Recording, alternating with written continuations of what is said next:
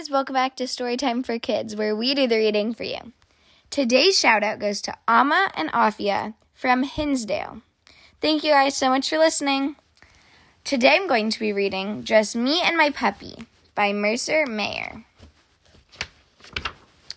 I wanted a puppy just for me, so I traded my baseball mitt for one. My baby sister liked him right away. And boy, were mom and dad surprised. They said I could keep him if I took care of him myself. So I am very good at taking care of my puppy. I feed him in the morning. He eats every bite. Then I put him on his leash, leash and we go on for a walk. I am teaching my puppy how to heel. He is learning how to stay, except when he sees a cat.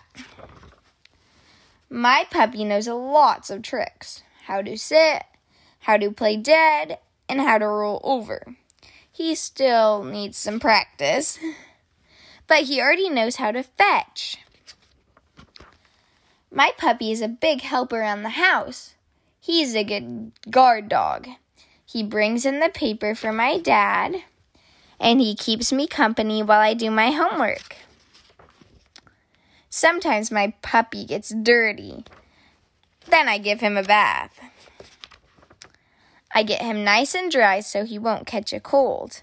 Then we get ready for bed. Just me and my puppy.